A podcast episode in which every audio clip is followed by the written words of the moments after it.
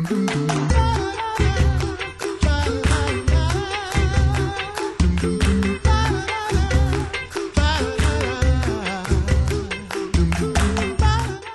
back to the Coffee Hour. I'm Andy Bates.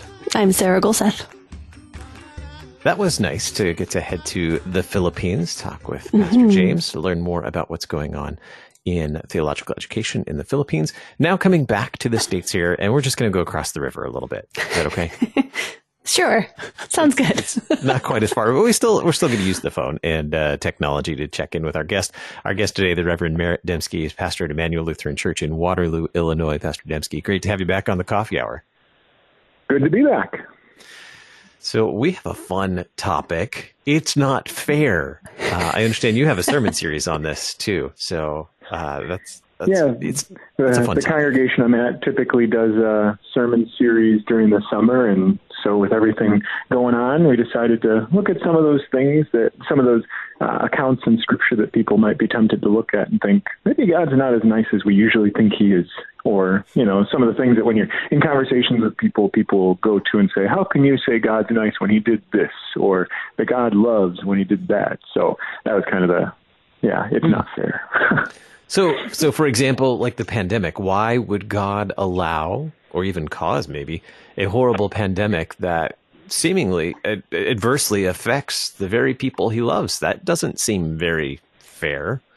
What about that? Yeah, I, is that what you're? Yeah. well, I'm glad over the next two hours we'll be able to dig into this and have a good discussion. Um, no, the, hours, twelve so, minutes. Yeah, so there's there's so many times when we don't we don't have the answer why to questions that we might ask. We have we have God's promise through Christ of eternal life, and yet we we face times in this world of sin and brokenness that there is suffering, there is sickness, there is um, there is pain as a result of the fall, and and so we can uh, see that no matter what is happening in this life, we are brought back in repentance and faith to Christ. We see the the consequences of sin, which is death. Uh, and and for many people in our world, uh, there are many people who face mortality all the time due to sickness or the type of job that they do. But for many people, they they never think about mortality. They don't think about death. And and this is a time that actually brings us to acknowledge that wait, I don't actually have control. I'm not actually the one that that can can save myself. And and, and uh, sadly, but but helpfully, you know, with every the way all of this has been talked about um, and all the the fear that it has produced and the anxiety in people, it actually gives us an opportunity to say, well, see, there's this guy I know who died, but then he defeated death for you. and, you know, it's not, it's not as though death never existed until this COVID stuff came, but we do see it now in a, in a, in a, in a broader way that we're not used to seeing it in our lifetimes. And so it's a time pulling us to repentance and faith, uh, discipline, shaking us loose of some of the things that we might have been caught up in in our lives of neglecting our faith, neglecting God's promises and God's gifts, and, and pulling us back to trust in Him that much more. So we don't always get a full answer to the why, but it's certainly an opportunity to repent and to return to Christ and uh, the promises that He gives. So we hold on to those.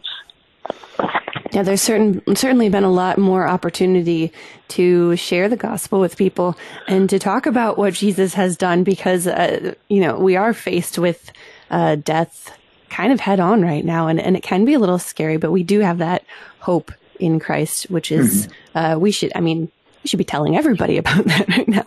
yeah, that is the hope that we have. yeah, absolutely. So, how can how can God be both just and merciful? A lot of times we think about, maybe not we, there, there's common uh, misconceptions that, uh, that God is angry in the Old Testament and kind in the New Testament. Uh, is, is that true or, or is that a, a misreading of scripture? Well, I, it's it's not the case that there's some sort of one God in the Old Testament, and another God in the New Testament, or something like that. We we see a, a wonderful consistency of God being just and having wrath against sin and not standing for sin, and yet being slow and and patient, slow to anger, and abounding in steadfast love.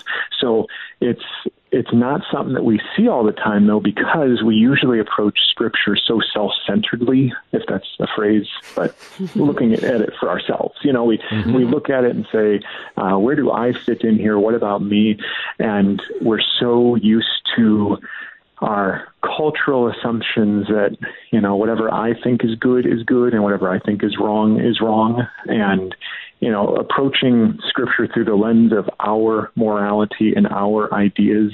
And so anything that doesn't seem good to us automatically is is bad.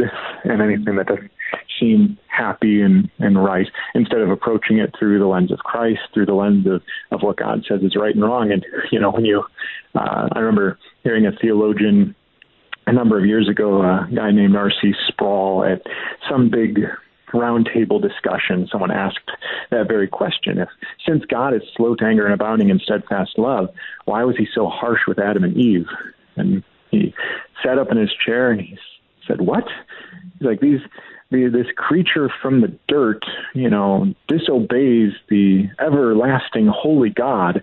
And he clothes them and he had said you're going to die on the day you eat of this fruit. And he continues to preserve them and gives them a promise of, of life and keeps them from eternal suffering in the garden. And we ask why he wasn't why he was so harsh. Like how, how is he not so much more harsh and and so when we when we realize that uh, sin is sin is sin. You know that um, you know James talks about if you if you break one part of the law, you've broken all the law. Um, I usually talk about that picture of a kid swinging on a swing. If you use a bolt cutter and cut one of those chain links, that kid's going flying. Doesn't matter if it's near the top, near the bottom. You know, like that swing's done. And you know the same thing. The law is broken and we deserve punishment. And so we we sit back every day praising God that He is just. That we pray that the day will come when Christ comes back and wipes away all the injustice, all the sin, all the all the bad stuff in this world, and we thank Him that through Christ we're not going to be a part of that. we're not going to be one of the ones wiped away and washed away like in the flood. We're going to be we're going to be with him because of what Jesus has done for us. So our, our whole life ends up being a, a daily receiving the gifts that he gives and holding on to those promises that he has given to us through Jesus and praising him that even though we deserve punishment, even though we deserve um, for his wrath to come on us because of all the sin that's going through us in our in our thoughts, in our the things that are coming out of our mouths, the things that our our bodies are doing, we praise him that through Jesus we he, he is just because he put all that punishment on Jesus, and yet he's merciful because that punishment didn't land on us. And so we see God is perfectly just, perfectly merciful, which Paul even talks about specifically that God didn't just ignore sin, he he dealt with sin. He dealt with it through Jesus. And so we see in the Old Testament and in the New Testament, God takes sin very seriously. And yet, he is slow to anger. He is abounding in steadfast love, as the psalmists say again and again and again as they're praising God. So we can thank him that he he's not this changeable, inconsistent God that just flies off the handle. Instead, he's the true creator who is consistent, and yet he's patient with us and wants all of us to come to repentance and faith. So we go out into this world proclaiming the good news of Jesus, his death and resurrection, to forgive our sins. Since he's God, he can be both just and merciful at the same time, whereas our human minds, we don't quite comprehend that fully, I think, um, what it means to be both a just God and a merciful God at the same time, because we kind of see things one dimensionally, I think, quite often. And, and we, as you pointed out earlier, we look at the scriptures and we look at God through our own lens of our, our, our own self-serving lens of, uh, of me. And that's where our definition, I think, of fair is distinct from this, the, these characteristics of God, of him being just and merciful at the same time. Yeah. It's, it's one of those things of, you know, praise God that he's not fair in the sense that when we've done something to someone that he doesn't just wipe us out immediately because that would be fair to that person you know we'd be that wicked person in that situation and yet he has patience with us and and brings us to reconcile with people and to receive his gifts so god um, is wonderfully loving toward us even though we don't deserve it Mm. Thanks be to God that He is Absolutely. He's not fair, but rather just and merciful, all at the same exactly. time. Exactly. Pastor Demski, thanks so much for joining us on the coffee hour today and uh, for talking about it's not fair. yeah, absolutely. Happy to be here. Thanks.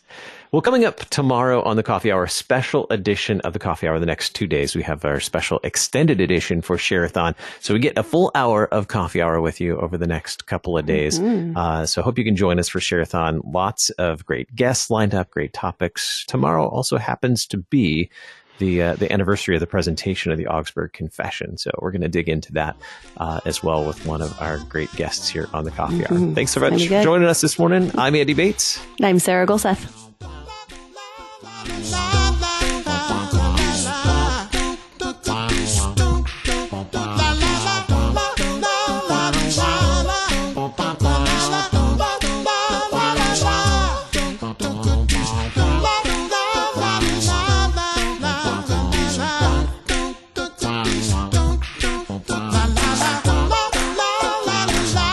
Gulseth. Coffee Hour with Andy and Sarah is a production of KFUO. To support the Coffee Hour and KFUO Radio, visit KFUO.org. You can also text KFUO to 41444 or send an email to gifts at KFUO.org. And you can call us at 800 844 0524. KFUO. Christ for you, anytime, anywhere.